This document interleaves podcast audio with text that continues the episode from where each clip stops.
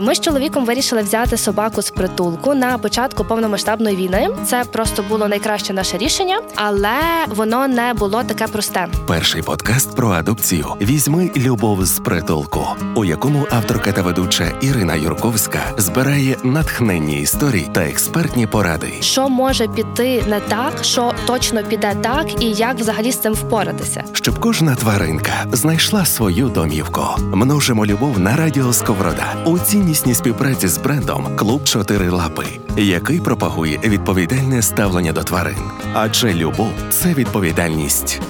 Друзі, всім привіт! Четвертий епізод подкасту Візьми любов з притулку, який ми робимо разом з Радіо Сковорода та е, клубом Чотири Лапи, брендом, який пропагує відповідальне ставлення до тваринок. І взагалі ми тут дуже дуже багато говоримо про відповідальність, про гарне ставлення до тваринок, про ставлення е, до тваринок загалом, е, про те, що з ними робити і як з ними поводитися. І найголовніше про те, чому точно, точно, точно треба взяти любов з притулку, тому що там точно є любов. І в нас сьогодні сьогодні дуже великий запис. Дуже великий запис, тому що в нас сьогодні дуже великий гість, і я зараз е, от заглядаю на нього. Е, це великий класний е, пес Барні. Я намагалася перед ем, записом не розпитувати нічого, хоча мені дуже хотілося. Ні історії Барні, навіть не питалася, яка це порода, але це це велика собачка. От знаєте, це категорія велика собачка. От і будемо говорити ми сьогодні з його власницею Юліаною Саврук, операційною керівницею мережі молодіжних просторів твори. І мені вже насправді дуже не терпиться розпитати усе усе. Привіт. Привіт. І перше питання дуже дуже таке легко було можливо його передбачити, але звідки в тебе взявся Барні? Як ви зустрілися, і яка його історія, і яка його порода? Бо він дуже пухнастий. Такий, знаєте, ведмедик. Угу. Барні у мене тибетський мастив. І я скажу так, я його знайшла в групі, е, коли почалася повномасштабна війна, був такий телеграм-канал, де було дуже багато типу собак, яких віддають. І я знайшла його в Салтівці, це Харків. Там просто була фотка такого класного пса. Типу він був схожий на ведмедика, і була оця порода. Я така, е, я тоді була, е, я координувала волонтерський штаб на залізничному районі. І ну, ми були весь зайняті, тому що ми відправляли допомогу в різні міста. І я там особливо в породу не вдавалася. І в нас був класний волонтер, такий він їздив, евакуював людей, возив допомогу. Я кажу, Олександр, треба забрати собаку. І він мені каже: Юліана, типу, ми не можемо забрати собаку просто так, давай туди якусь місію організуємо. Я спакувала гуманітарку, і ми повезли. Я скомунікувала з чоловіком, який цього пса віддавав. І тут, коротше, Олександр туди поїхав, дзвонить мені і каже: Юляна, я не можу його забрати. Я кажу, чого? Він каже, двір відкритий, він бігає, і у нього голова як у мене. І я така думаю: стоп, там була собака не з такою головою. Він каже, я його не можу зловити. Я кажу, Олександр, беріть тих трьох жінок, ловіть і запихайте. Він каже, я боюсь. Я кажу, ловіть, запихайте і візіть назад. І він, коротше, він зловив цього пса. Е, коли він мені його віз, він ще підібрав е, чоловіка та жінку. Вони були евангелістами чи ким, і в них було багато е, котів. А в нього така Mitsubishi пожера. І коли він під'їжджав до блокпостів, відпускав вікно, військові такі дивилися, сказали, проїжджайте. Я розумію їх трошечки, якщо так, чесно. такі, ми співчуваємо, бо в нього там тупо коти бігають, цей пес місяця, а він ж як сидів там ззаді, погриз. Е, як це називається, каністри з е, солярою, вона вся порозтікалась, він був весь замурзаний, він лазив по тому всьому, е, як це називається, салоні, і так мені Олександр його тоді пізно привіз. А в нього історія була така, і коли вже мені його привезли, я, типу, побачила, що в нього є такий тут ошейник і таке сердечко, і там написано, що там дьом дома, щось отаке. І я просто взяла, набрала жінку і кажу, така та історія, типу, у мене ваш пес. А вона така каже: Ти знаєш, мені цього пса привезли волонтери десь місяць назад. І я кажу, там, що він їсть, там вакцинований, ні, оце все. А вона каже: він колись жив у араба на балконі, і він каже, він його морив голодом, типу він не вигулював його, і він був такий дуже-дуже худий. От у нього там задні лапи, їх взагалі майже не було, вони такі були злипшися. У нього була дуже ну, страшна така Шерсть жахливо, видно, що ніхто ну, не годував його нормально, тому він нічого не міг взяти. І вона сказала, типу, от він його там тримав, він з ним не гуляв, і нам його привезли волонтери. І я розумію, що вона була вже друга. А я кажу, як ви поїхали? Вона каже, просто був автобус на Францію, я їхала до дочки. Каже, ми зібрали валізу, вийшли за двері і каже, ми більше не повернулися. Я така думаю, нічого собі, типу, Ну, Сумна, звичайно, дуже. Ну так, це було типу так прикро, але вона мене здивувала чим. Я спочатку її засуджувала, думаю, якого дідька ти сіла, там поїхала пса не взяла. А вона потім каже, вона якось так, коротше, ми з нею говорили, вона почала плакати дуже сильно. Каже, я йому прям заздрю, типу, що ти його взяла, типу, пес дуже прикольний, і оце все. І я така подумала: ну, типу, ну, значить, будемо з ним жити разом. Але в нього таке було дебільне ім'я, в нього, коротше, його назвали Діком. От його було ага. просто звати Дік. І я така думаю, це фігня, його треба переназвати срочно. І ми його повели в грумінг, я просто йшла по вулиці з цим псом. Іде така мала і каже, мішка. Я така барні. І все. Отак ці пазли склалися. Він дійсно схожий на ведмедика. А не було страшно, бо це великий пес. Це прям дуже скільки, до речі, от він важить, які його ці е, параметри об'єму? Ну він може важити десь до, до 100 до 90 кг. 90 кг. Ну, є такі собаки, які так важать. Е, от, ну, може він до 60 дойде.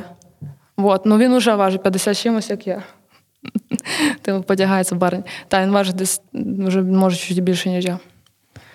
Ну, і не було страху? Було. Я коли його, ну, Яка була історія? Я його просто тоді забрала, ми з ним пройшли коло, і я йому дала їсти, типу води він не хотів їсти. Я подумала, що у нього стрес. Ось. А виявилося, що насправді він приїхав до мене вже хворий. У нього там були проблеми з нирками, це все там закрутилося. Ми його везли в лікарню, викапували, бо виявляється, типу він уже. Якби йому було зле. Я коли йому давала те все, я просто була в шоці, бо я жила в дуже маленькій квартирі, ну десь було 31 квадратний метр, і він на фоні того виглядав дуже гігантським. І я просто дивилася, думаю, що я додому привезла. І коли я скидала фотки, мені такі всі Юлян, це теля. Я чоловіку скидаю, кажу, Костя, у нас буде пес. Маленький песик. Да. А в мене Костя був в Ірпіні тоді, отож було визволення. І він такий, Юлян, це теля. Кажу, ти ну це неадекватно. Я мусила розвернути на кухні стіл, щоб він проходив і пив воду, бо ми туди не влізалися. І ну я не боялася, що він мене вкусить. У мене якось його побачила, думаю, це свій братан. Це все тип. Тобто ти відразу зрозуміла, от по фотці, що ти хочеш саме саме цього собаку? Так, бо я колись хотіла дуже. Ну, я забула, як та порода називається чау-чау smooth. Вони дуже схожі на типу, як такі мішки з закрученими хвостами. З фіолетовими язиками. Так, так. Я подивилася на цього, в нього теж закручений хвіст, він не був такий великий, думаю, взагалі, в сам раз. Він більший, як він як е, чао-чао плюс чао-чао, мені здається. Так, так. Давай чао-чао. А як це було вдома? Ну я розумію, що дорога, мабуть, теж е, була в нього така не не дуже легка, але mm. от е, після цього, після дороги, після е, того, як його двічі залишили після цієї такої страшної першої історії, ти е, не е, хвилювала, що будуть якісь там проблеми з поведінкою, тобто там моментами буде важко його контролювати, mm-hmm. чи важко буде знайти контакт. Взагалі, я така людина, яка виросла на таких фільмах стереотипних, коли ти дивишся, всі собаки дуже веселі класні, тому в мене навіть не допускалася така думка, що я взагалі можу взяти пса, і він може щось робити не так. От в мене такої думки не було. Але з одної сторони може хтось сказати, типу, ой, Ляна безвідповідальна, там не знала, кого брала. Але якби я так заморачувалася цим питанням, я б ніколи собі такого собаку, може би, і не взяла, бо я почала би це все зважувати. Тому, типу, е, якби спочатку в мене був оце такий, в мене часто був відчай, що я з ним не справлюсь. В плані того, що він мав свій досвід який мені почав через там десь е, пару місяців вилізати потужно, тому що він вже не був таким добрим псом до всіх. Він вже якби. Акліматизувався. Ну, звик до, до всього, до що всього відбувається. Звик, до всіх, та, Він вже зрозумів, де його територія, що він може робити, і тоді почав творити всяку Захищати діч. Та. І то було у мене теж були такі відчайдушні моменти, коли я його привезла, і через е, я його привезла, ми з ним пішли сюди на об'єкт де ми зараз знаходимося, і він пробував цапнути людину. І я, типу, це вже був сигнал такий не дуже. Е, потім я його залишила вдома, і він почав мені дуже сильно е, розривати двері. А це була зйомна хата. Я подивилася, що це вже не ок. І я в той момент, е, ще до цього, я позвонила пару кінологів, які займаються тільки такими породами. Сказала, от така та ситуація, їде десь такий пес. Але перед цим я кидала його фотку в людям, які мають собак водолазів, бо його дуже часто путають з водолазами, і я сама до кінця не розуміла. Я шукала ці перетинки, чи є вони, чи ні, чи водолаз, чи чи може хтось помилився, коли описував цю ну, якби назву цієї породи. То сказала, да, це Тибет. Але був такий дядько противний. Я йому, звичайно, за це вдячна, кінолог. Він мені сказав.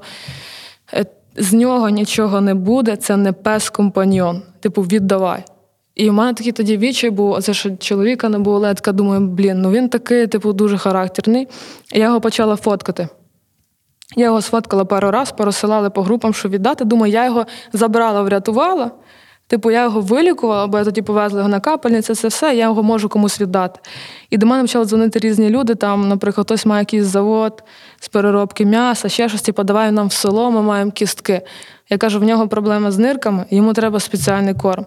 Ви будете його давати? Ну, вони такі щось крутили, багато хто мене питався за документи. В нього є Тавро. Я знаю, що він з Ростова на Дону. Я шукала там е, розплідники ці, щоб по коду вичислити, там, де хто, хто хоча б його брав, що це за мужик. Але типу я так і не змогла знайти, тому що ті бази забанені усі, а писати листа це мінімум дивно. І вони б мені не відписали, тому що всі розплідники вони несуть відповідальність за те, кому вони продають собак. Тому би це мені теж не проканало. Ось і все. І я така вагалася, і потім подумала, що ні, типу, ми з ним справимося. І і все, так ми почали жити. Типу, кінологів у нас було дуже багато різних. Ми там з поведінкою працювали. Ну, коротше, у нас пішло. Ми в собаку інвестували дуже багато грошей. Грошей і часу. Слухайте подкаст та заходьте на Look for Pose – проєкт відповідальної адопції. Це, до речі, теж важливо зрозуміти, що дуже часто так буває. Е, ну не знаю, чи там прям дуже часто, але буває, ем, коли береш собаку, що це можуть бути набагато більші витрати, ніж ніж ви собі думаєте, і до того варто варто бути готовим. Добре, якщо це не так, і все класно, та якби і але собака це завжди мені здається фінансова відповідальність в будь-якому випадку. Ну, гігантська порода. А гігантська порода це гігантська велика фінансова відповідальність. Тому що це вітаміни для суглобів. Ну, хочете, не хочете. Він тоді не доїдав, значить він мав, він вітамінів не отримав, він мені поправляв себе, чисто теоретично міг впасти на лапи. Тому це оце, на дисплазію перевіряти, це дуже дорого. Я йому купляла вітамін для шерсті, я тепер купляю. І вони дуже дорогі. Там Для суглобів щось там 8 тисяч вони коштують. Я їх типу ділю, корм дорогий, е, вкусняшки, кліщі, прививки. Собака обходиться дуже дорого, особливо така велика. Тому, коли люди мені часто пишуть, я хочу велику собаку, я кажу, треба мати грошей. І часу. терпіння і наполегливість, мабуть, коли він почав тобі довіряти, чи це якось відразу так було, там як як тільки він зайшов в твою квартиру? Ні, ми е, то вже пройшов час. Коротше, була така історія. Ходить цей пес, я з ним гуляю. І він таки сходив в туалет. І я така думаю, це мені зараз треба прибирати. Чому я маю це прибирати? Це не мій пес. Якби я теж я не могла до нього звикнути. І десь через півроку ми почали це до один до одного звикати. І коли я запросила кінолога, який працював теж з тибетами, ну це дуже це рідкісна порода, насправді. То він такий подивився і каже: а чого ти так типу запарюєшся, якщо типу він до тебе відноситься дуже ок. Він прям старається і слухається, бо в нього був перед цим такий тибет, який вкусив його за голову. Прям такий за череп. О Боже, не, не найбезпечніша професія, звичайно, та, кінолог. Та. Він такий досить пошрамований дядько. Він каже: дивися, типу, він дуже старається, прям видно. Хоча в плані дресировки це паскудніша порода. А скільки йому? Ну, не дядькові, а Барні. Барні, я його взяла було рік і чотири. Зараз, а, ну, то він молоденький, ще в партість така ще. Ну, йому зараз три і він там не здає позиції. Він в тебе від початку повномасштабного виходить? Так, я його забрала в березні, 15 числа він вже був у мене. Тобто, всю всю цю повномасштабну війну ви разом і там. Так, знаєш, як моя мама сказала, е, я привозила е, Барні додому, і вона так дивилася і сказала: Юляна, типу, тобі пес треба був більше, ніж ти йому. І я думаю, вона була права. Це, ну, до речі, часто якось так працює, мені здається. Ну так, є таке. Я, якось є оця внутрішня штука, вона може бути навіть неусвідомленою, але от коли ми це зробимо, теж знайома мені ситуація, розумію, що мені ця собака була потрібніша, мабуть, ніж я їй. От. Ну, є така штука. Я ще, наприклад, якраз коли почалася повномасштабна, я тоді мала е, зав'язувати з антидепресантами. У мене такий був довгий період. Бо я така, типу, в мене завжди така меланхолія, типу, ну, вона, типу, весь час у мене. І я мала якраз їх позбуватися. І це був такий період, коли це почалась війна, і це не зрозуміло, що. І це було дуже важко злізати. І з'явився цей пес. І мені якось, я його так сприймаю, що це пес, мій братюня. І все, і ми якось так з ним. Він так на нас і дивиться. Ну давай ризикне, підійде, спробуй образити.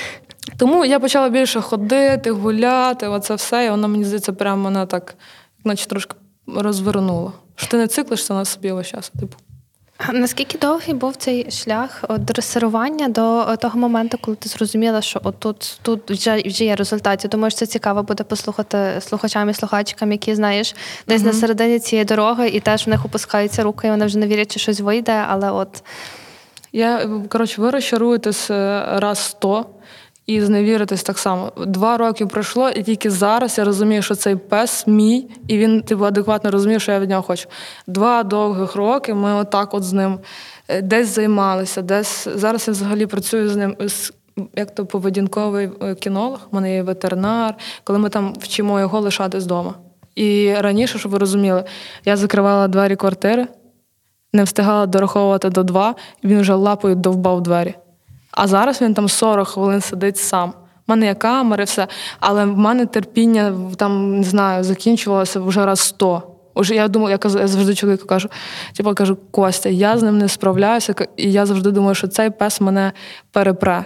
А потім я така думаю, ніфіга, ти мене не перепреш. Ти впертий, я вперта. І от чисто так на такому характері ми з ними воюємо ну, тренуємося, там десь я намагаюся його зрозуміти, він мене. Але я ніколи його не сварила, коли він щось гриз, з'їдав мені. Ніколи. Я відкривала двері, набирала повітря в груди, сказала, Барні, привіт. Стала сумку і йшла розвертати Не так той шафу. був і потрібен. Він ніколи, зрештою, мені до кінця не подобався. Не карала, нічого не робила. Типу, я знав, що це не можна, бо типу, він не розуміє, що він робить насправді. І все, я тако, чоловік мій, мій каже: ну, головний дизайнер наших гад це Барні. Він багато чого нам знищив. Але теж мені ніхто про це не казав. Мені ніхто не казав, що я візьму собаку, вона там може мати якийсь досвід. Ти будеш довго звикати, ти будеш перенавчати його, бо він мав. Він же ж якби, е, коли його жінки взяли, він місяць тільки ходив до кінолога. Тобто у нього ці заточки на охорону, вони дуже потужні. І що я робила два роки, це в нього якісь були навики, я їх, типу, його перенавчала, і ми отак от крутилися. Типу він вже прийшов вже рік і чотири для кабеля. Кабеля це кабель провод. Для кобеля це таке прям, ну, це багато. І кінологи деякі кажуть, що вони би не ризикнули брати такого пса. То в мене був ну, Це дуже сміливо, насправді. Тобто це це справді велика друзі, хто нас слухає, це от загугліть. Ні, е, не гугліть, тому що там будуть оці такі е, китайські. Е, та, ці а, такі дуже, та. дуже, дуже вони вас дуже не лякають. Барні дуже мілашка, він схожий дійсно на великого ведмедика.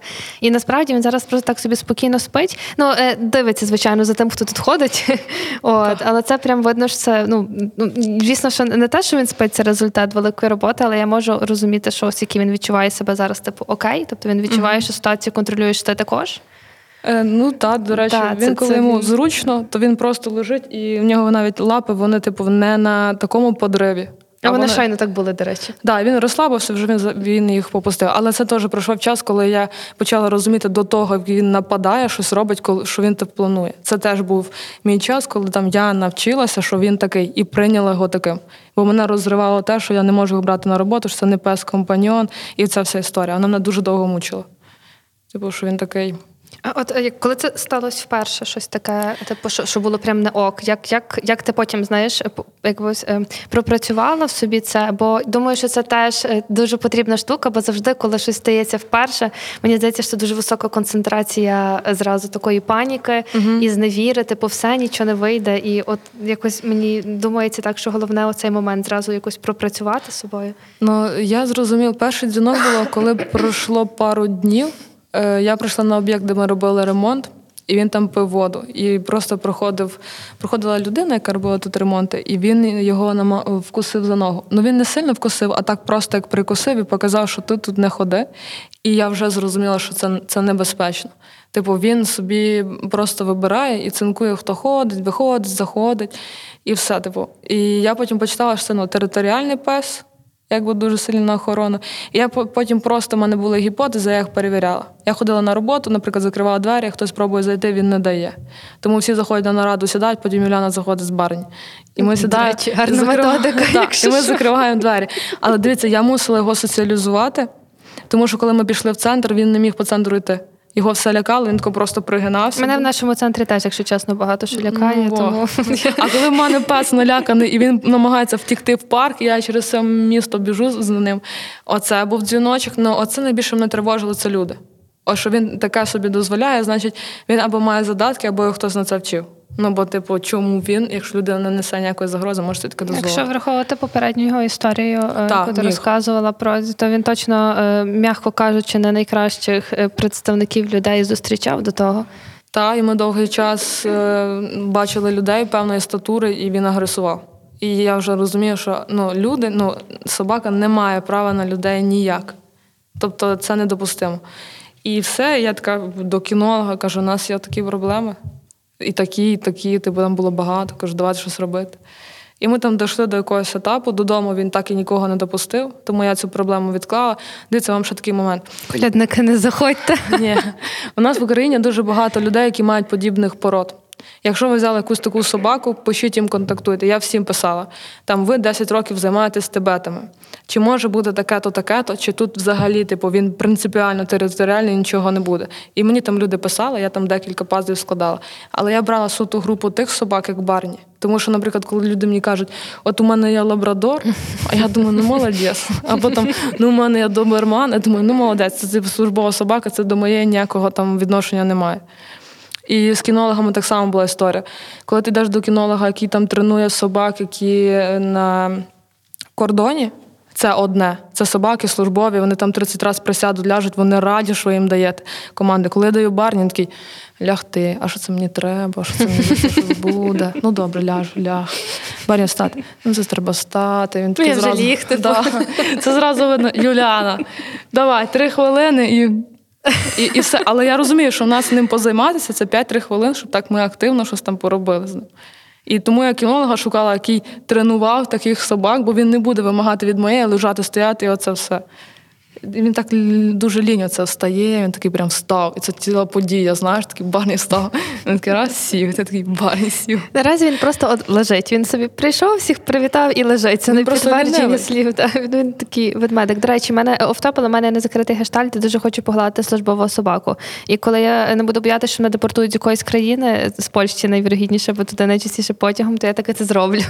От е, і до речі, дуже класну штуку ти сказала про те, щоб ем, не боятися звертатись до когось, в кого є такі собаки. Я думаю, що це прям дуже потрібно, тому що е, отаке, такий досвід, е, я- який мають ці люди реально з цією породою, це ж може бути будь-яка порода, фактично, бо в кожної породи є свої особливості. Та-та. Він, він може бути дуже корисним і там набагато кориснішим, ніж якась теорія. От і дуже класно формулювати оці ком'юніті. Це ще така потрібна штука. Мені здається, що вона настільки формується зараз, якщо це не розплідники, ну бо в розплідниках то зрозуміло, що типу це люди спілкуються. От але загалом, ну то У мене, наприклад, є от теж, коли я гуляю, я, наприклад, вибираю людей, які мають великих собак, бо мені з малими немає сенсу. Ну, типу, там взагалі.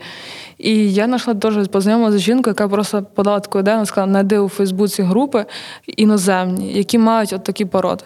І ти там, якщо ти знаєш англійську, ти можеш спілкуватися, питати всяк. І я така, точно. От типу ж реально, я прочитала купу книжок, подивилась купу відео про цього пса. Я там досліджувала різні питання, там іноземною мовою всякою. Я подумала, це круто. Бо в нас, типу, люди такі замкнуті, вони там ну, пораду ну, дають. таке трошечки. да. Ну просто цих собак небагато. Але в цілому питайтесь. У мене було купа людей, яких я питала, і ніхто не відмовляв. Там, Так, типу, це класно. Е, Скільки ти зараз гуляєш ним? Мабуть, треба багато прям гуляти. Е, Я вранці гуляю точно годину, тому що він має все понюхати, походити, оце от все. Але він, коли ми стоїмо дуже вранці, він прям отко потягається, позіхає, і він не розуміє, чому ми випираємося з ним на вулицю. Чому Всі він не ми спить? трошки барні, особливо в, січні, лютому і Так. ще трошки в березні, в всіх таких похмурих місяцях. Ну, годину. Ну, буває таке, що він тупо йде, лягає і може 20 хвилин лежати. На траві? Ну, тобто, десь в снігу, в де снігу. хоче, лежить. Да. Ну я його заставляю, щоб він все-таки по чуть-чуть ходив.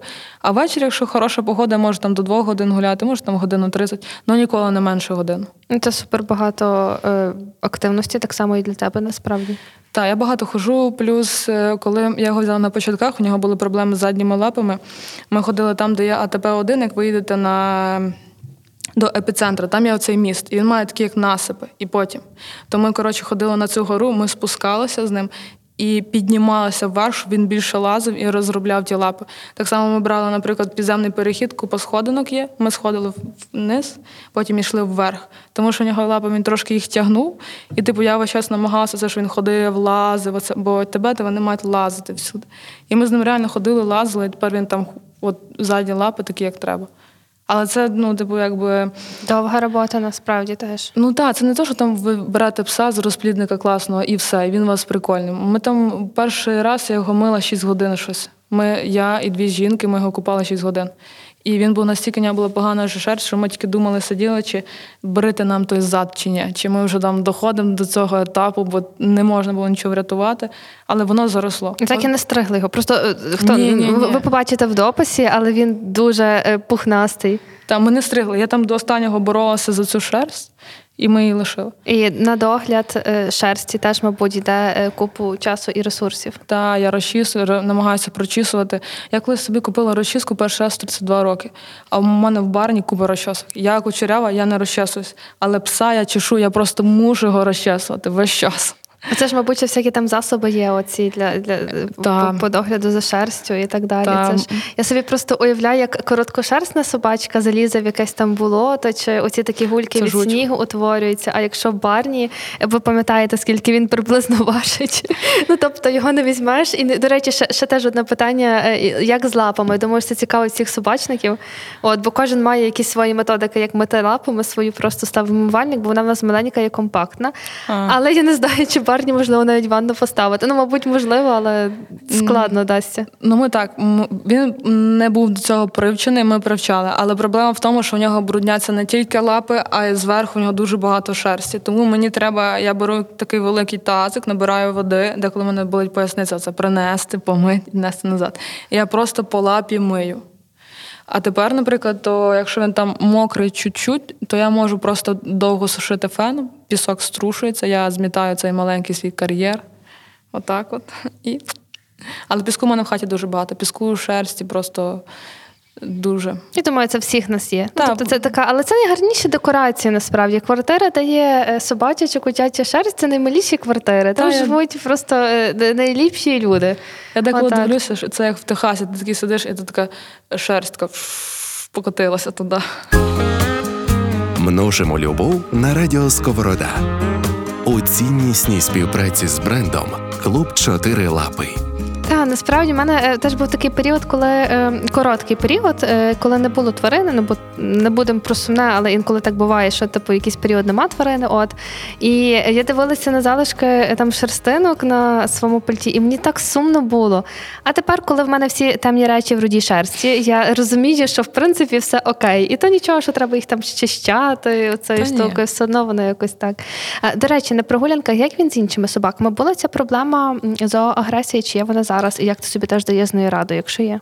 Бо тут на ручки, мабуть, не візьмеш. Ні, я цим грішу. Ну, типу, в нього є там чітко біля хати визначена територія. Якщо там є великі там пси ходять, то він може агресувати. Але там не теж не зрозумієш. Буває таке, що, наприклад, він до якогось пса, коли я очікую, що там буде агресія, він прям починає з ним тусити, дружити. А буває таке, що коли ти не думаєш, то він, типу, прям агресує. Ненавидить лабрадорів чорних.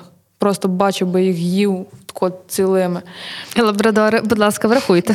Я коли їх бачу, краще. я зразу думаю, ми йдемо звідси геть, бо зараз буде катастрофа.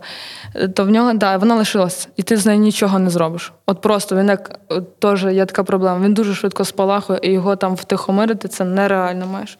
А як ти, як ти це робиш тоді? Бо це ж насправді він тягне там відчутно, ні? Мене чоловік питає, що я в зал не ходжу, а щоб ви розуміли. Не знаю, що Е, тобі треба насправді. Часом він так буксує, що я, наприклад, дуже впираюся ногами, тримаю. В мене потім болять там, я не знаю, м'язи, рук, ще чогось, бо він реально розривається. Да, Бацан, про тебе розказую. От, у нього така буває історія. потягнувся собі, бо це я такий класний, да, це я так вмію. Але я знаю, типу, що так не можна, що треба все рівно вчити його на фізиці довго не протягнеш. Я це прям розумію. Він буде більший, в мене сили буде менше. Тому я зараз думаю про те, що треба якось, е, типу, ну. Що з тим працювати? Та, да? з тим працювати і трошки самі там спортом займатися, бо це ну, реально складність. Плюс буває таке, що ти йдеш, йдеш, йдеш. О, теж. Ви ви йдете з собакою, йде на зустріч людина. І вона проходить, і оцей запах якийсь він так носом робить, і він різко розриває. Типу, розвертається, і вам прям треба от завжди бути на поготові, бо. Але я не розумію, що це за запах. Я питала у ну, кінологів, теж, чому собака так реагує. Вони кажуть, я не знаю.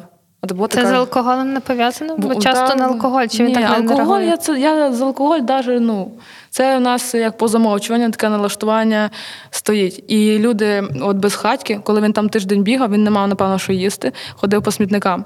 Коли ми бачимо, в смітнику хтось порпається, все. Розрив такий іде, що ти. Ну, я там намагаюсь перемикати всяко там і так, і сяк.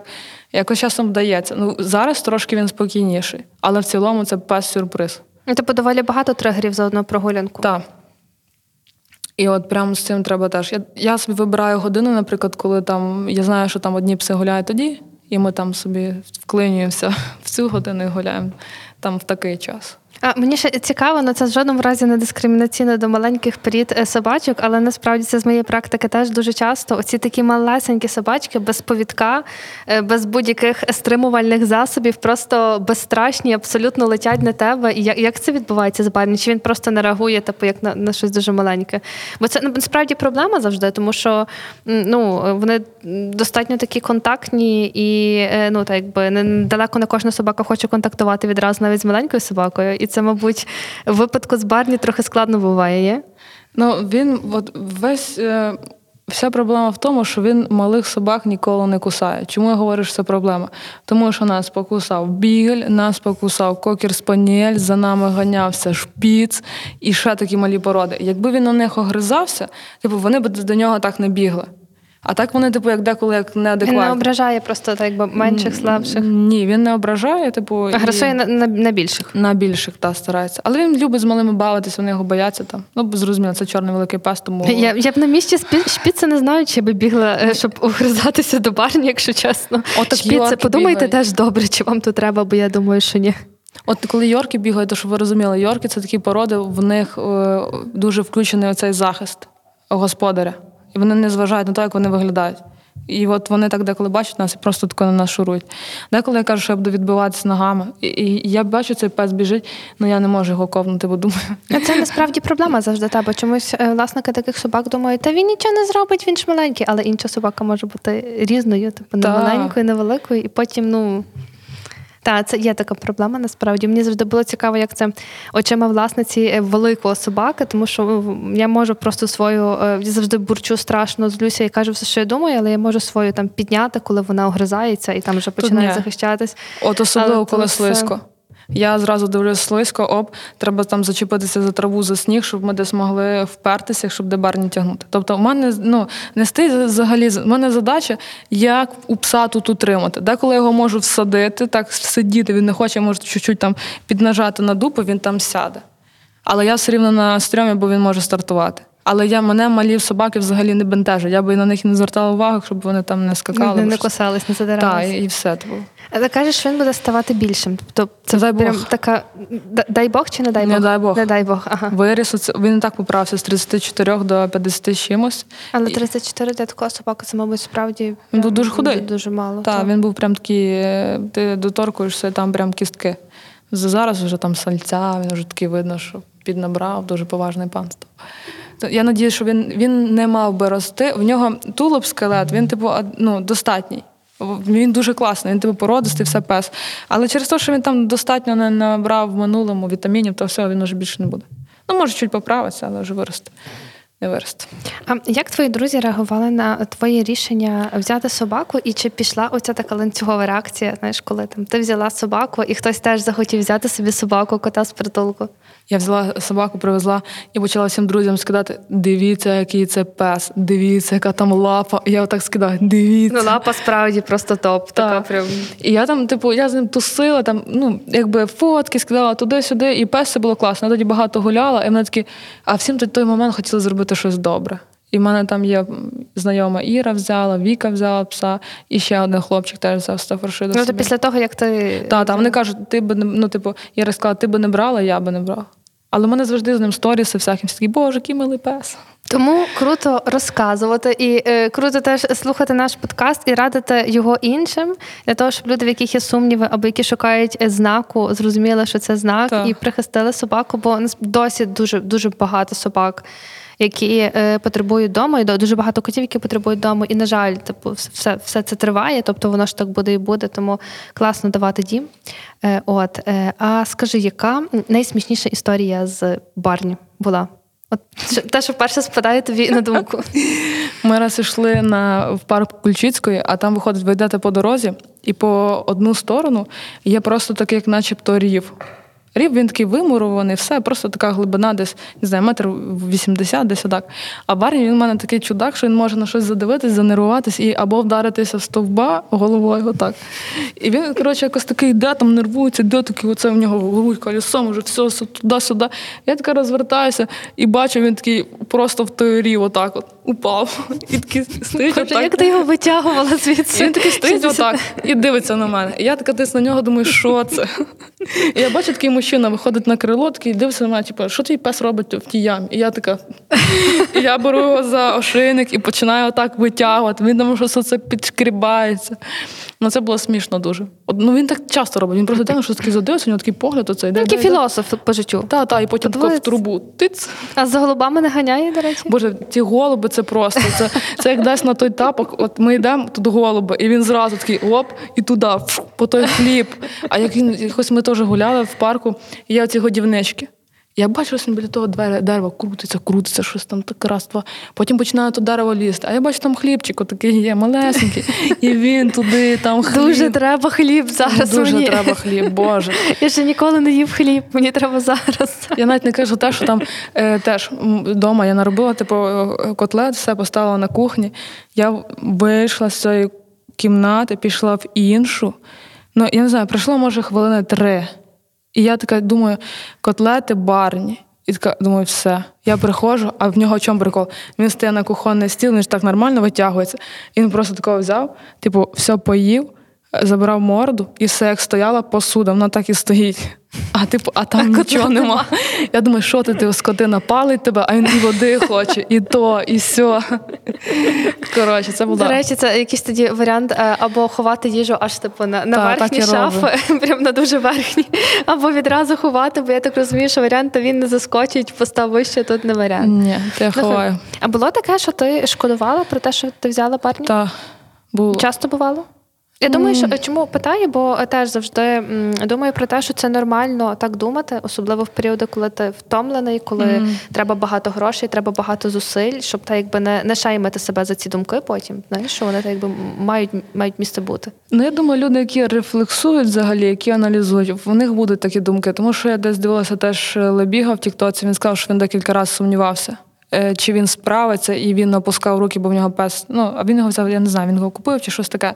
Тобто, е, в мене теж було таке, тому що він великий, його дуже складно когось лишити. Вам треба перепланувати життя. Якщо ви любите спати, відповідно, і ходити на роботу, значить треба тут нести корективи. Їх дуже багато. І ви дечим якби поступаєтесь. І коли він ще не слухається, ти думаєш невдячний. Але пес апріорі не може бути вдячний, нема цього відчуття. Тому так, да, було таке пару разів, що прям відчай. Таке, що просто що нашу брала, що зробила, чим я думала. Але потім, коли ти з ним гуляєш, він там це біжить такий. Це минає. А що ти робиш в ці моменти, коли прям розумієш, що ну там чи розуміла, що от нашу? Нащо так просто так якби перебуваєш це, чи якось собі щось нагадуєш такої установки? Так, в мене є пес, він класний, типу, все буде класно, він навчається. Знаєш, що я думаю? Я думаю про те, що, наприклад, є люди, які там наркоманять, алкоголять і ще щось, і від них не відмовляються. Я думаю, люди відмовляються від собак так просто, тому що це можливо. Ну, типу, ти просто береш там, викинув собаку, я бачу, там прив'язав до дерева і все. І, типу, це це найлегший шлях зробити. А типу, а боротися до кінця за пса, а типу, ну не кожен хоче. Тому я там завжди думаю, окей, був поганий день. У мене був поганий настрій, він там підбирав, дратував мене, там десь не слухався, окей, ми це переживемо. І все. Круто. Насправді круто. Навіть так. нема чого додати. Тому я себе таким... Це дуже дуже потужні слова. А е, що б ти сказала людям, які на початку того шляху, або тако дві категорії людей: перші, які хочуть взяти велику собаку, і другі, які вже взяли велику собаку е, і розуміють, що вони зробили. Ну, та нема сенсу думати над тим, щоб ти ну, що зроблено, то зроблено. Типу, треба завжди думати про то. Я от завжди думаю про те, що ми з Барні маємо бути в певній точці. Він має бути зручним псом для мене. І є ряд завдань, які ми з ним будемо робити, і він буде зручним псом до мене. Якщо ви починаєте розвертати це в другу сторону, ви будете харитись, тому що все, ви там, ваша сім'я буде працювати тільки на цього собаку, а це не дуже ок. Типу, це треба розвертати, брати відповідальність в свої руки, типу, визнавати. Я деколи теж думаю, да, типу, я взяла пса, може йому треба був мужик, якому 50 років, якого характер ого-го, і він би його слухався. А потім я думаю, ну Юліана Вячеславівна, ви теж не прості, тому ми будемо з псом домовлятися. Тому тут однозначно треба ви його взяли, значить, типу, ви мусите з ним оцих там 10 років прожити, 10, 12, типу, добути. Буде й добре, і ні, але так і з чоловіком, і з жінкою, так зі всіма. Типу, це навіть не обговорюється. Ті, хто думає взяти, ну то зважте, на кого ви лишите того пса. Бо якщо він у вас такий, як барні, значить перетримка вам не допоможе, хіба якийсь валєрний тип. Якщо ви готові цим пожертвувати, то будете за кордон тільки разом ви будете з псом всюди. Зато вас не будуть шманати прикордонники, чесне слово, так. взагалі. Але це прикольно. Ми деколи з чоловіком їдемо, і то, що є пес, він багато рішає. Там він то за козами ганяє, то його там корови дратують, і ми прям з цього сміємося. Тобто ви подорожуєте вже з ним? Так, ми з ним подорожуємо. Він любить їздити? Обожає. Раніше його машину не могла закинути, а тепер просто, типу, ой, бувало таке, що типу він біжить до машини, ми таки відкриваємо двері, і він не знає, що він йде до ветеринара. А, це підстава завжди. Він такий прик, все, в машині. Він думає, що він в Карпати десь там в ліс.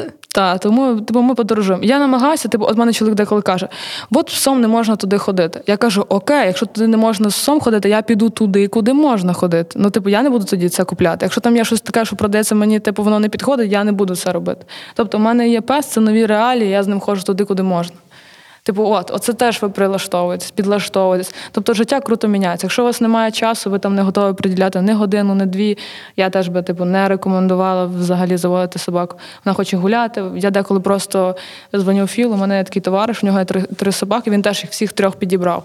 У нього просто три пса підібраних. І я знаю, що це його подружки. Ну там, типу, друг і подружка.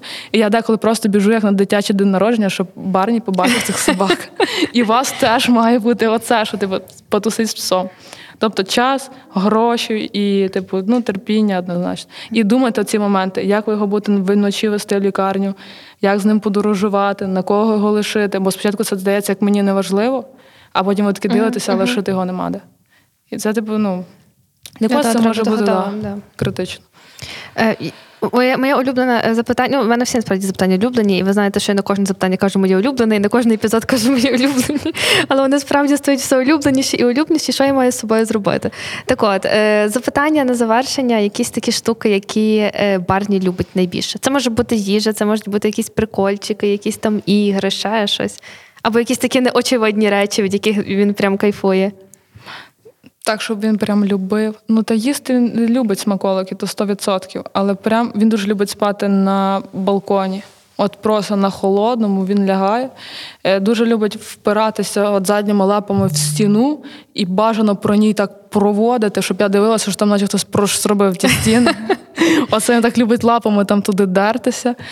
І ну, і з такого все. А, ну так ще любить, якби він робить передні лапи до, донизу, типу до землі, і цей хвіст його який здоровий як голова.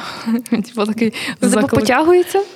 Ну він, типу, та, або закликає до гри. Або ага, часом, ага. коли, наприклад, я його випускаю з балкона, він так вискакує, біжить, біжить, і такий до мене о-во-во-во-во.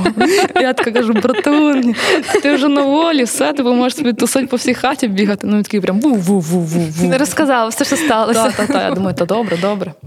Це класно. А, ще він дуже любить дивитися просто у вікно. От Телевізор без, безкоштовний. Він такий, так, хтось іде, підірвався, бігом в вікно, хто, хто, що, де, такий зразу там гавкає, вирішить, і каже, барні, заспокійся, господи ляжа, він там взагалі розривається, як наче. А він потім тако розривається, опускається, я мушу йому відкрити двері, бо він патрулює бігом до дверей. Ага, чи там чи достане. там не зайшло? Чи вони йшли раптом не до вас додому? Я дивлюсь, думаю, ну ти прям такий страшний охоронець. Ну, отаке він любить вам витворяти. А, ще вночі він нас спить на балконі. І я коли, типу, але в чому прикол? Він виходить на балкон, ти закриваєш двері, він там спить, але він весь час шкрябає, ти йому відкриваєш, і він дивиться, що ти є, нюхає і йде далі. спати. Він типу любить спати на балконі, як ти Та, казала. то тому це що його, це- ну, йому спекотно, так? Так, так, так. І дуже часто, коли я там ще якщо я в піжамі, він такий, Іляна в піжамі.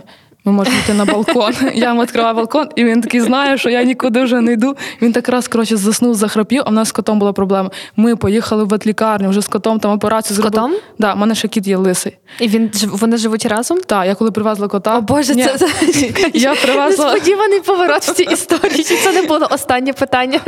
Все відміняється. Так, я коротше, я приїхала вже все з тої лікарні, і, і, і такі барні просипаються, в нього таке завжди все торчить. Я тако відкриваю двері, і він мене нюхає і розуміє, що я наче в хатньому, ну щось не так пахну. Він такий зразу, що таке? А мене з котом та я притарабала на барні. Що І- тобі сказав кіт на це? Він, він, в мене кіт, в нього такий специфічний погляд. Він на всіх дивиться, як на говно. І він такий сидить такий, да, на шафі, такий, що ти привезла? Скільки це буде? Хто це таке? Скільки це важить? Так, так. І він деколи так іде, йде, і Барні там до нього хоче гратися, а він такому по писку, по писку, по писку. І я думаю, Соня, вона така в нас реально ну лиса, ну вона як я не, не кота передня лапа, то наш кіт. Але вони не хочуть дружити, бо вона вже така старша, типу. Ну, І вони просто поділилися. До речі, у нас був ем, один з епізодів, бо в кі- е, де, де ми про це говорили з експерткою, бо ем, після кожного епізоду, після кожної розмови історії в нас є так само розмова експерткою для людей, там які, які хочуть це зробити, так типу, всякі такі е, класні експертні поради. От, тому дочекайтесь, спойлер відразу. От е, і ми говорили про те, типу, як, е, як зробити так, щоб двоє тварин подружилися.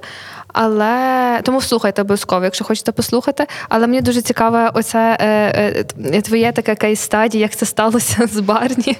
Ну тобто вони просто відразу зразу було окей? Чи вони все таки деякий час е, та якби передивлялись один до одного, зживались характерами? Ні, це була це все містика. Дивися, чисто води. Я його привезла, кіт не був проти. Може, десь у глибині душі, я це так називаю. Йому щось не подобалось, але упустимо цей момент. Вона просто на нього дивилася, думала, чому ти його привезла. Потім в мене приїхав чоловік, і він чисто теоретично його мав теж не пустити, але він теж нічого не робив. Тобто, у нас якось це так злагоджено все пройшло, що у нас не було таких проблем. Я недавно думала про те, щоб взяти меншого пса, ще одного. Типу, якогось, я вже думала, можна взяти якийсь такий шнурок, щоб в мене тут в'язався, знаєш, такий до пояса, і він там бігав, і там в мене не було проблем, там якісь там до 7 кілограм. Я насправді думала, що це врятує його від цієї сепараційної тривоги, але не робіть так, це брехня. Вас просто може один пес заразитися так само, і у вас просто буде два неадекватних пса вдома. А так у вас є тільки один. І ви над ним працюєте. А, типу, Дуже дуже корисна порада. та, тому я, це, це все брехня, що воно там рятує. Я До теж- речі, так, часто так є. Типу, що от візьму другого кота, візьму другого пса, їм буде веселіше. Я так розумію, що вона завжди так працює взагалі. Ми І раз часто так робили. протилежно. Так, ми закрили барні на балконі, у мене є така відеокамера. І я закрила туди кота. І думаю, от ви там двоє, не будете це нервничати. Барні спить, тако лапу задер, кіт перед тою камерою, отак. Типа, чого я тут сижу, чого я сижу тут з цим, випусти мене. Я така дивлюсь, у мене телефон розривається, думаю, ну хто там там лазить? Дивлюсь, а це кіт прям в ту камеру, типу Юліана. І все, я більше не закриваю. Це епізод з мультику. Да, бо тоді в мене кіт дуже тривожиться, а пес ні. А так в мене просто пес тривожиться і кіт ні. Але разом вони типу, не дають там ну, вибірково, як бачиш. Коротше, пазли ск- завжди складаються пазли. От коли треба, коли це ваша тваринка, то завжди пазли складаються. Це була дуже крута, дуже велика розмова. В великому подкасті. Е, Дякую тобі за неї, дякую тобі за Барні і за все е, класне, що ти робиш. Е, От ну насправді я, я впевнена, що ця історія багато людей надихне і багато кому допоможе, тому що це дуже дуже потрібні речі. Ми, про- ми про них сьогодні говорили. От і та тому слухайте обов'язково, шукайте нас на шукайте контент наш в дописах. От шукайте фотки Барні обов'язково, лайкайте, бо повірте, там треба великі лайки для великого Барні. Далі ми говоритимемо з експерткою про те, як ем, адаптуватися і адаптувати е, до е, великих собак і адаптуватися до великих собак. Це буде такий якби не е, незалежний підсумок е, розмови і загалом там якісь такі загальні правила. От е, тому е, за хвилинку починаємо. І ще раз дякую. Ви, ви дуже круті. І вам дякую за запрошення. Подкаст Візьми любов з притулку. Натхненні історії та експертні поради. Друзі, як і обіцяли, повертаємося е, із нашою ще однією улюбленою частиною розмовою з експерткою. Е, нагадаємо, щойно ми з вами говорили про великого класного собаку Барні з непростою історією, але дуже класною історією. Бо зрештою, всі всі непрості історії класні тим в вони класно закінчуються, і хай би так ставалося зі всіма історіями з тваринками. От е, історія непроста, але історія також, про велику відповідальність і великий вклад Юліани, тобто господарки Барні.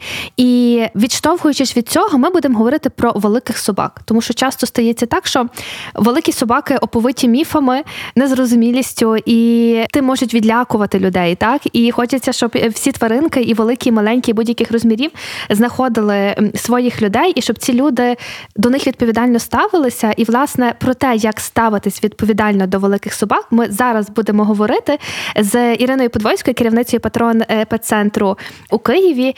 І Ірина, вітаю, рада знову вас чути. І в мене відразу. Перше таке трохи загальне, можливе питання, але до чого такого неочевидного варто готуватися людям, які вирішили взяти з притулку велику собаку? Я би так узагальнила, що в принципі, коли людина хоче взяти собі велику собаку, неважливо, чи це з притулку, чи це з розплідника, чи від своїх знайомих, вони повинні готуватися до таких речей. Перше витрати на те, щоб тваринка нормально їла, будуть більшими, тому що і собака більша. Друге, е, це Ну, це дійсно правда, що на вулиці ви можете стикнутися з тим, що вашу собаку будуть боятися. Бо великі тваринки вони зазвичай а, трошки так насторожують людей. О, велика собака, вона може кинутись, вона може ще щось. Тому ви повинні до цього бути готовими, що у людей буде своя реакція на велику собаку. І ну, це потрібно вам пропрацювати, да, своє ставлення до цієї ситуації. Ось і бути до цього готовим. Третє, як ветеринарний лікар, я хочу зазначити, що великі породи собак, вони після п'яти років е, зазвичай починають хворіти. В них можуть боліти суглоби, в них можуть бути ще якісь проблеми. І е, до цього також потрібно готуватися. Що після п'яти років це постійний чекап здоров'я, як у всім собакам, але мати гарні контакти ветеринарного фахівця, контакти ортопеда, тому що будуть проблеми, можуть бути проблеми, готуватися до того, що потрібно буде давати ліки і так далі. І плюс найголовніше, що всі тваринки вони старіють. І великі собаки вони також старіють. Потрібно попіклуватися про те, щоб у вас був ліфт. Якщо ви живете в багатоповерхівці, так, наприклад, там на третьому поверсі, на п'ятому поверсі, і ви берете величезну собаку, ми можемо розуміти, що після п'яти років в неї можуть статися проблеми з ніжками, і їй буде важко пересуватися по сходинках.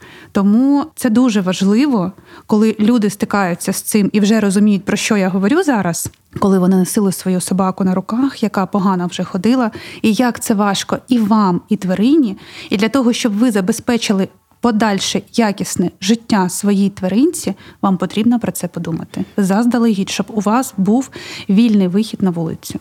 Це дуже важливо насправді. І відразу ем, на основі цього запитання має наступне: чи потрібно якось ще адаптувати своє помешкання, чи то квартира, чи то будинок, якщо люди вирішили прихистити саме великого собаку? Чи є якась різниця тут в цьому процесі між великим і маленьким песиком? Ну окрім ліфта, очевидно. Ви знаєте, у нас є такий стереотип, що великі собаки повинні жити в приватному секторі зазвичай.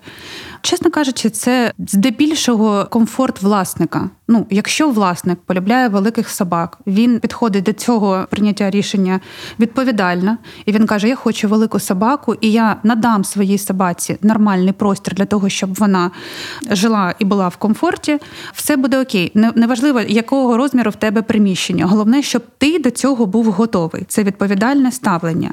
Як і до кожної собаки, тобі потрібно е, виділити місце, де тваринка буде спати. Якщо в тебе маленька квартира, тварині потрібно пересуватися, більше вона велика, так то просто буде потрібно більше часу приділяти прогулянкам, і все вони повинні бути довшими, щоб тваринка вигулювалась, вихожувалась, і щоб все було окей. З приводу того, велика маленька, до всіх потрібно готуватись однаково. Перше відповідально. Що таке відповідальна підготовка?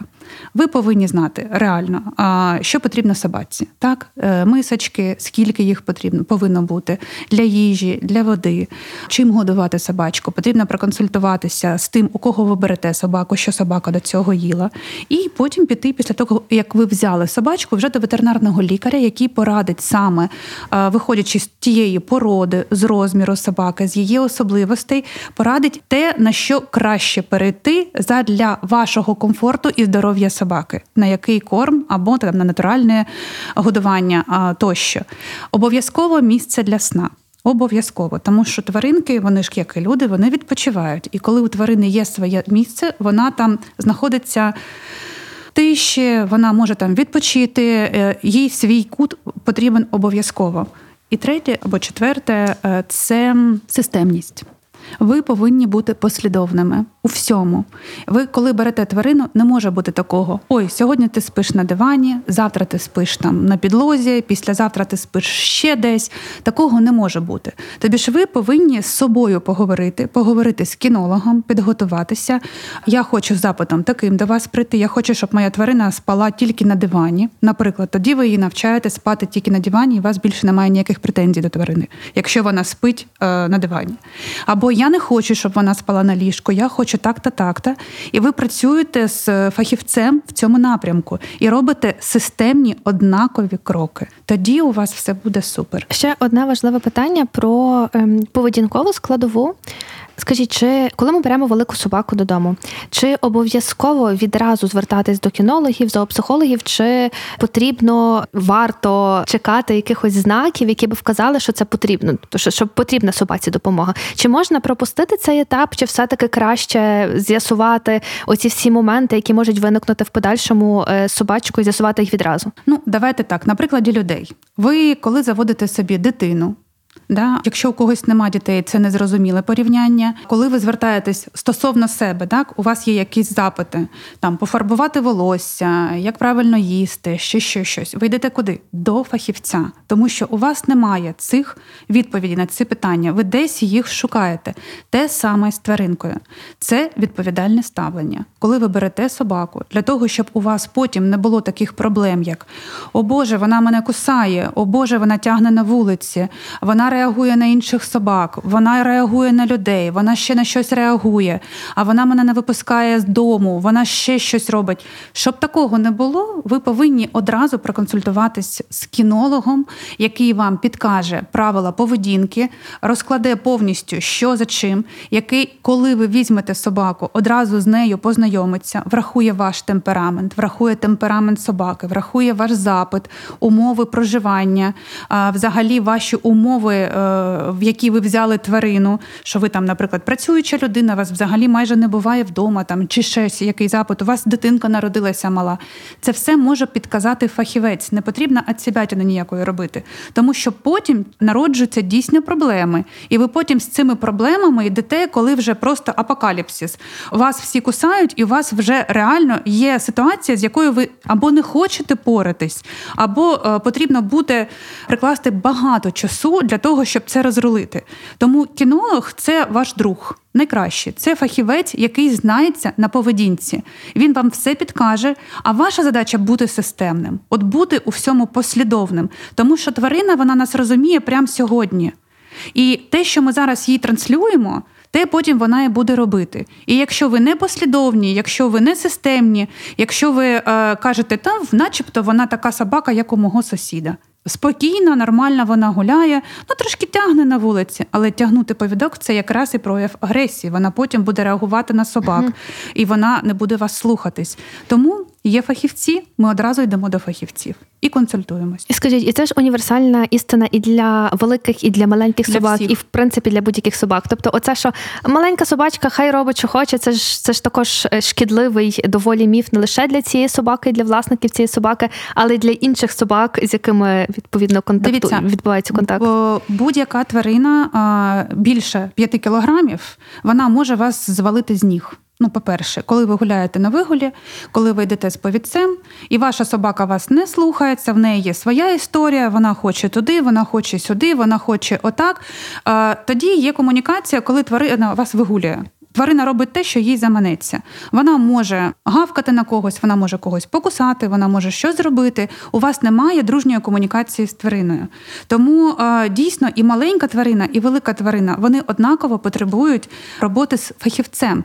Ви не фахівець, не беріть на себе цю відповідальність. Якщо ви реально відповідальні, якщо ви взяли тварину, подумавши про те, що ви хочете собі тварину взяти, що ви хочете з нею прожити своє життя, так ну блін, зробіть все для того, щоб кайфувати від цієї, е, від цієї тварини, від того, що вона в вас є. Просто допоможіть тваринці і собі знайти спільну мову, домовитись, що ви друзі, що ви разом гуляєте, що вона може йти поруч з вами і отримувати від цього задоволення, що їй ці собаки по боку, е, як з ними е, знайомитись, як комунікувати на вулиці з вашими друзями, і так далі, як реагувати на стресові ситуації, які виникають, як вам себе поводити в цих стресових ситуаціях, бо зараз стресу досить багато, і вам потрібно знати, як реагувати, щоб тварина не забетонувала цей страх в собі, а щоб вона звільнилася від нього і розуміла, що рядом людина, поруч людина, і все буде супер. Дякую, дуже дуже насправді важливі слова. Друзі, я сподіваюся, що вам знадобляться, бо мені вже знадобилися. Я думаю про це, що що було не так на початку, і думаю, що це насправді дуже класно розуміти е, відразу тоді, коли ти лише думаєш про те, щоб взяти до себе тваринку, і з цим розумінням е, починати шлях. І е, таке трошечки розмите, але все ж таки не менш важливе питання. Дуже часто люди, особливо якось мені здається, це виявляється з великими собаками, тому що якісь там поведінкові не ок великих собак вони більш помітні для всіх. Дуже часто такі люди зневірюються і думають, ай, я залишу, ай, хай буде, або ай, треба цю собаку віддавати. Ну, звісно, крім очевидних ситуацій, коли справді і для собаки буде краще, щоб вона отримала там інших е, власників. Скажіть, як цим людям мотивувати себе, щоб щоб не здаватися і от не закидати це все? Піти до фахівця. Універсальна порада насправді, але та ну погоджуюсь, що вона на 100% ну, дієва. Ви ж не будете лікувати зуби у сусіда по рекомендаціям без е, допомоги стоматолога. Ну ну реально. Ну є фахівець, він реально це вчив. Він знає, він знає, як реагувати, він знає, як підказати, він знає все. Тому навіщо будувати щось незрозуміле? Навіщо потім іти у відчай, ще й потім себе лікувати через розпач, тому що ти віддаєш тварину. Ну, це дуже серйозне рішення. Якщо ти дійсно чуйна людина, якщо ти приймав колись це рішення, ти з собою розмовляв про це з своєю родиною, з друзями. У тебе були вже якісь плани на це життя сумісне, і тут ти вирішуєш віддати тварину. Ну, Для мене це Ну я ніколи не віддавала тварин в своєму житті, чесно. Через мій е, дім пройшли просто сотні безхатніх тварин. Ніколи в своєму житті я не зневірювалась. Хоча в мене були випадки складні, коли приходили коти, які ходили по потолку, які ходили по мені, які жрали мені руку. Ну, вибачте, але так і є. Я лікар ветеринарний, який працює саме з безхатніми тваринами. І ну, я бачила багато чого. Але я не зневірювалась. У мене була конкретна ціль. Я знала, що я дам йому будинок. Я знала, що там буде краще. Звідки я його забрала, дуже не ок. І в мене завжди все виходило. Бо я себе трактувала як фахівець. Якщо в мене не було відповіді на мої запитання, я йшла до зоопсихолога. Я передивлялась програми. Є дуже прикольна прикольна програма My Cat е, from Hell, угу. Ацька кошка. До речі, там ми згадували її в історії з коциком. Так. Е, Марта там давала свої рекомендації, як вона готувалася. До речі, дуже класний кейс підготовки попередньої для до співжиття з котом. Він тоді лікувався, правда, паралельно, але от завдяки цій програмі, зокрема, вона теж готувалася. Так. І знаю, друзі, що ви вже питалися, е, уточнювали і вже її дивитесь. Тож і книжки, теж які Марта згадувала, е, читаєте. Тож, е, от ще вам один знак, що треба просто це дуже корисна річ, насправді. Так, фахівці, фахівці, які розвиваються, вони приділяють цьому час. Ви можете за ними поспостерігати, передивитися, чи дійсно він розвивається, які в нього результати, оцінити і потім до нього звернутися. Звичайно, кожен фахівець він індивідуальний. Може він він вам і не підійде. Теж важливо важлива думка, що так. якщо щось не окей, то може просто так. це не той фахівець. зрештою. Так, потрібно йти просто далі. Якщо ви зневіритеся і скажете, ну я був у фахівця, опустив руки, потім просто задайте це питання: ну що, тебе влаштовує результат? Ну, якщо тебе влаштовує результат, ти зробив один крок в своєму житті, і ти, ну окей, я буду ще 20 років цією твариною жити, яка мене за дупу кусає. Ну, вибачте, ну нафіга. Піди до іншого фахівця. Може, він розкаже, як розкаже, як зробити так, щоб ви цілували один одного в дупу. Ну, чесно. Вже не знаю, чи могла би бути краще завершення розмови. Насправді воно супер мотиваційне, тому не здавайтеся. Можливо, просто треба пошукати більше можливостей. Більше можливостей навколо завжди існують. Тобто вони завжди є. Е, пані Ірино, дякую вам за цю розмову. Е, дякую е, нашій попередній гості, нашій теперішній сьогоднішній гості, не попередній сьогоднішній гості за історію. Розмова плюс історія, плюс експертний коментар це завжди велика сила. Тож, друзі, залишайтесь з нами далі більше добра. Ми з чоловіком вирішили взяти собаку з притулку на початку повномасштабної війни. Це просто було найкраще наше рішення, але воно не було таке просте. Перший подкаст про адопцію візьми любов з притулку, у якому авторка та ведуча Ірина Юрковська збирає натхненні історії та експертні поради. Що може піти не так, що точно піде так, і як взагалі з цим впоратися, щоб кожна тваринка знайшла свою домівку. Множимо любов на радіо Сковорода. Цій ціннісній співпраці з брендом Клуб Чотири Лапи, який пропагує відповідальне ставлення до тварин. Адже любов це відповідальність.